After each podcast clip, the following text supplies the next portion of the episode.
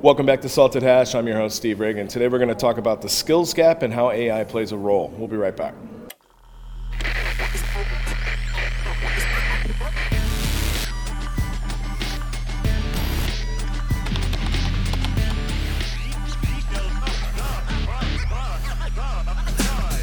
I'm Steve Ragan, the host of Salted Hash, and this is Oliver with Vectra AI. And what we're going to talk about today is the cyber skills gap, the cyber skills gap, and how AI plays a role. Now, I know you have some thoughts on this, and you've, you've been looking at the situation for a while. So, uh, quickly tell us what's your take on how all of this works together? I think it's uh, it's interesting. Like in a lot of other industries, people tend to worry about AI really displacing um, workers. Mm-hmm. Um, security is kind of a little bit different. Security is a bottomless pit. You can throw as many people into it as you have, and you will still not get to the end of the list of the things that you might do to make your life better. Mm-hmm.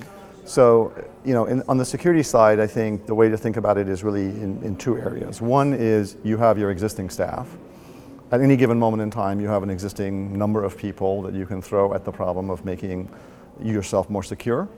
And in that context, um, the question becomes can AI help them really work more effectively? Mm-hmm. Um, so, same number of people, can they just accomplish more? And a lot of that really comes down to taking the stuff that is relatively mundane, that is more easily done by computers uh, who don't get tired and are willing to crunch through large amounts of data and simply saying, okay, let that be done by the computer and let the results of that then be presented to the analyst, where the analyst effectively needs to bring together what he or she knows about the business, the business context, and what the security technology is telling them. That's something that's kind of unique to the human individual yeah. in terms of being able to marry those.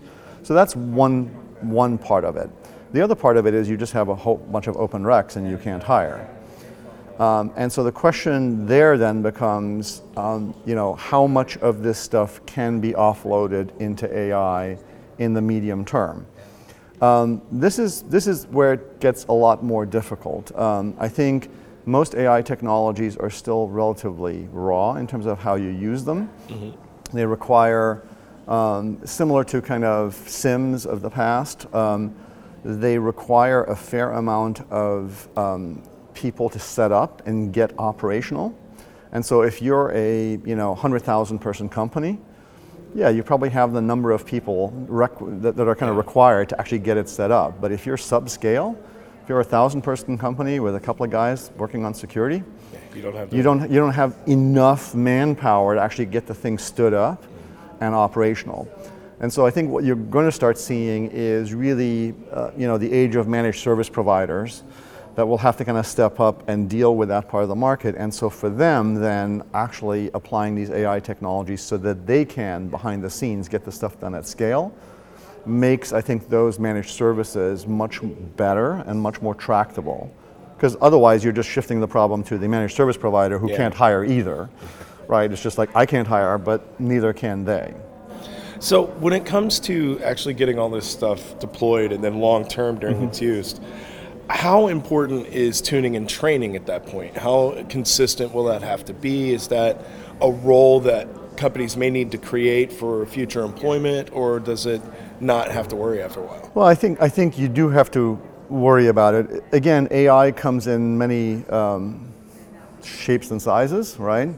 Um, to a large degree, I mean, you know, I, I, always love people that, you know, vendors who just stand up or, or you know, people that say, we're, we're, we're using AI. And I'm like, okay, it's like standing up and saying, I'm using a Phillips screwdriver. It's like, okay, what are you doing with it, right? What problem are you tackling? And so even on the AI side, you can see on the one hand, vendors using AI mm-hmm. in order to make their products less noisy and to make the experience and, and to build narratives that are more easily understood by humans. So that's like behind the scenes. By the time you get the product, the fact that AI went into it is almost lost to you, other than there is some magical pixie dust in there. And at a certain point, it might not be entirely interpretable, as people would call it. In other words, I can't tell you exactly why I triggered on this thing. I ran some neural net, and it said bad, right? Then there's the flip side, which is using AI kind of in order to actually automate your operations. And so there will be products out there that are much more built around a feedback loop from end users. So the notion is I watch you do things on a day in, day out basis, and then I'm like, I can take this over, I can take this over. This is rote. So rather than you sitting down and writing automation, mm-hmm. can I observe you and can I effectively divine the automation? And so those things are con- constantly going to be learning, and there's always a question of how much work does the customer have to do, how much labeling effectively of results that they want or samples do they have to do in order for the systems to have reasonable efficacy. Um, and then how much movement is there in the daily um, you know, Brownian motion of any kind of network and any kind of environment and any kind of applications and, and what is the upkeep of that. And you know, my, my sense is that the upkeep of that is going to be similar problem to what you have in the SIEM, yeah. right? You train it, great. I mean, in the SIEM case, you write some automation, and then everything's great until next Wednesday when somebody rolls out some other application and, and the, you can't account for it. You can't account for it, and then you get a solar flare, yeah. uh, and everybody gets blinded momentarily, and then they fix it, and it will be an ongoing thing. But then that also it's the same path to where the bigger you are, the harder it is to, to implement and start to manage. And if you're constantly growing, like in a SaaS vertical or something like that, mm-hmm. it becomes infinitely harder because you can't predict how big or how small you're going to be from one quarter to the next because the market is the market. I mean, yeah, I mean, is the, is, is the spike in traffic volume due to just more people wanting your services, or are you under a DOS attack? Yeah, right? It's like are those breaking? How, how do you discern? whether this is just, oh, this is good. You know, we, yeah. we have a lot of people coming to our website. We have a lot of people coming to our SaaS service, and therefore we should be you know, seeing more load everywhere, or oh, load, this must be bad. We must yeah. be under attack, right? Shut everything down quickly. So, if you had advice for business leaders who are wanting to look into this, where should they start? I think, um, you know, educating yourself on AI itself. I mean, it, you know, you have to kind of first of all consider whether you care enough to learn like the math behind it. There are certain geeks that want to kind of learn the math. They have to kind of build the foundation from the ground up. Um, a lot of this is just re- recognizing that um, you, this is a tool, it is a means to an end, and the use case is still king. What are your fears? What do you want to tackle?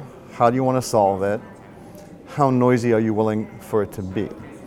The other thing that I think business leaders need to just incorporate in their thinking, and this is kind of really a shift in the security industry as a whole, is the fact that it makes little sense to just hire people who, who read you know, CVEs and just do what the CVE says. We're in a world now where almost everything of value that you do in the security has a degree of uncertainty to it. Mm-hmm. And I think business leaders who simply talk about false positives as an example do themselves a disservice because in anything that has uncertainty in it, there will be some false positives. The question is on net, does it give you visibility? Does it give you signal mm-hmm. that you need? And does it give you within give it to you within a noise budget that you can deal with? Um, and you really have to hire people that embrace that uncertainty. Um, anything that's AI based is not going to be this is this is the regex that matched, and this is the CVE that you can go look up on the uh, you know, and now I know exactly what it is. It's like I'm going to describe a behavior to you.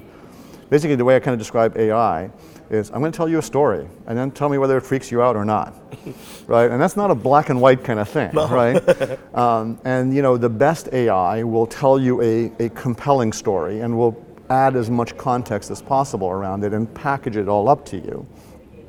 But your judgment still comes into play. Yeah. So you have to be willing to have people that are A, willing to make mistakes. Their leaders can't punish them for making those mistakes because you are paying them to build up better and better judgment. Mm-hmm. And you have to have people that embrace that as well the ambiguity and the fact that no, actually, their opinion matters because they're the human check on the AI at the end of the day. Uh, we, we don't want Skynet, after all. So, if uh, somebody wanted to learn more about you or keep up with your work in this space, where can they find you online? Sure. I'm on actually CSO Online. I have a monthly blog that I do on there, and uh, I have been accused of having opinions about everything, so I write on a variety of different su- subjects. Excellent. You can actually find his blog under the blog uh, blog heading at csoonline.com. He covers this and a couple of other things, and as well, if you want to learn more about this topic in particular, look for us at csoonline.com. I'm Steve Ragan, and this has been Salted Hash. We are finishing up at RSA this year. This will be the, the final shot from here. So I'll see you back in the studio next time. Take care and uh, come back again.